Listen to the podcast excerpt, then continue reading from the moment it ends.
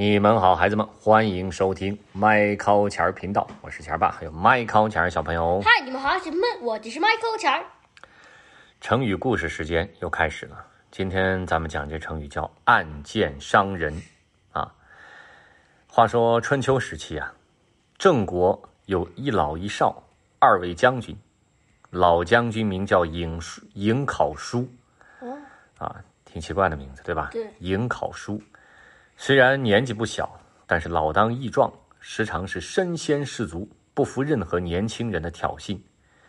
年轻一些的呢，叫做公孙子都。这位公孙子都将军呢，是英俊潇洒，但是嫉妒心比较强。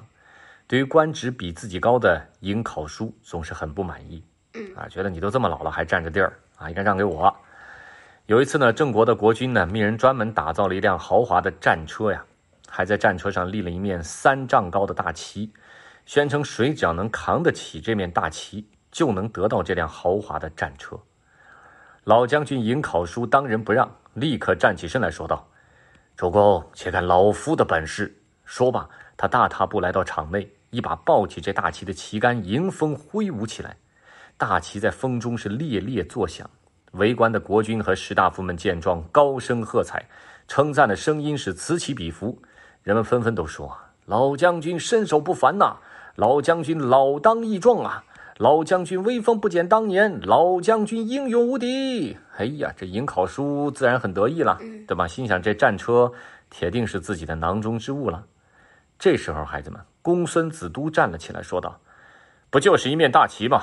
我也举得起来，让我来试试。”说罢，一跃跳到场内，准备抢过颍考叔手里的旗杆。尹考叔还是宝刀未老啊！颍考叔有些生气，心想：我都已经要得到这战车了，你一个年轻人上来跟我抢，也太过无礼了。于是当即把那旗子往旗杆上一卷，一手托着旗杆，一手架起马车，他就走。你看这，公孙子都一看也愣了，心说：“哎，你这老家伙也太过分了！明明主公说的是比一比本事，你怎么就架起车跑了呢？我岂能让你独霸这辆战车啊？”于是他顺手夺过卫士手中的一根长戟，啊，手持长戟便向颍考叔追了过去。嗯，眼看着两位将军要打起来了，郑国国君慌忙起身说道：“二位将军，二位将军，还不快快停下！一辆战车而已，何须如此争夺？”既然是赢老将军先举起的旗帜，这辆马车自然属老将军所有。子都将军，你且不要再与老将军争执了。那么国君发话了啊，这就是哎，这就是最终裁决嘛。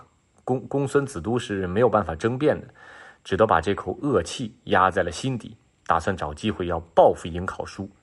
没过多久，哎，别说，机会真来了。这一年呢，郑国的国君呢，准备发兵讨伐南边的许国。他任命颍考叔作为军队的主帅，公孙子都做他的副手，两个人一同率兵是进军许国，很快就把许国国都啊围了个水泄不通。为了一鼓作气攻下城池，老将颍考叔亲自高举郑国的大旗，一马当先是爬上了云梯，准备头一个登上城墙。士兵们受到老将军的激励和鼓舞，也纷纷的跃出壕沟，迎着这许国人的箭雨啊，攀上了云梯，向城墙发起了进攻。眼看老将军就要立下头功一箭了，城墙下那位心胸狭隘的公孙子都却忍不住了。他琢磨着，之前那辆战车被你夺走了啊，现在你还想夺下攻城的头功啊？那不成，这头功得是我的。他一咬牙呀，趁着没人注意到自己，这这这公孙子都他干了件事儿，他张弓搭箭，一箭射去，正中颍考叔的后心呢。颍考叔哪料到会有人从背后偷袭啊？当场是摔下城头，一命呜呼。那么眼见着主帅都阵亡了，郑军是一片大乱呢。公孙子都抢上前去，捡起了颍考叔掉在地面上的大旗，继续指挥郑军，这才稳定住了局势。在郑军的猛攻之下，许国人无力抵挡，只得向郑国人投降，而攻克郑国的功劳就落到了公孙子都的头上。不过，公孙子都呢，虽然抢了这功劳，但是内心深处却非常不安。为什么？因为他杀了这公这尹尹考叔，他心里头不觉得不好受啊。对他这就叫心虚啊，做贼心虚啊。他生怕自己从背后射杀尹考叔的事儿被人揭穿，整日惶惶不安，茶饭不思。没过几年，他实在受不了了，他主动向郑国国君承认了自己的罪行，随后是自刎而亡，也没落个好下场吧。这故事被记载在了《左传》当中，也就有了成语“暗箭伤人”。孩子们，这个成语的字面意思是暗中射箭杀伤别人，比喻暗中进行伤害别人的行为或者诡计。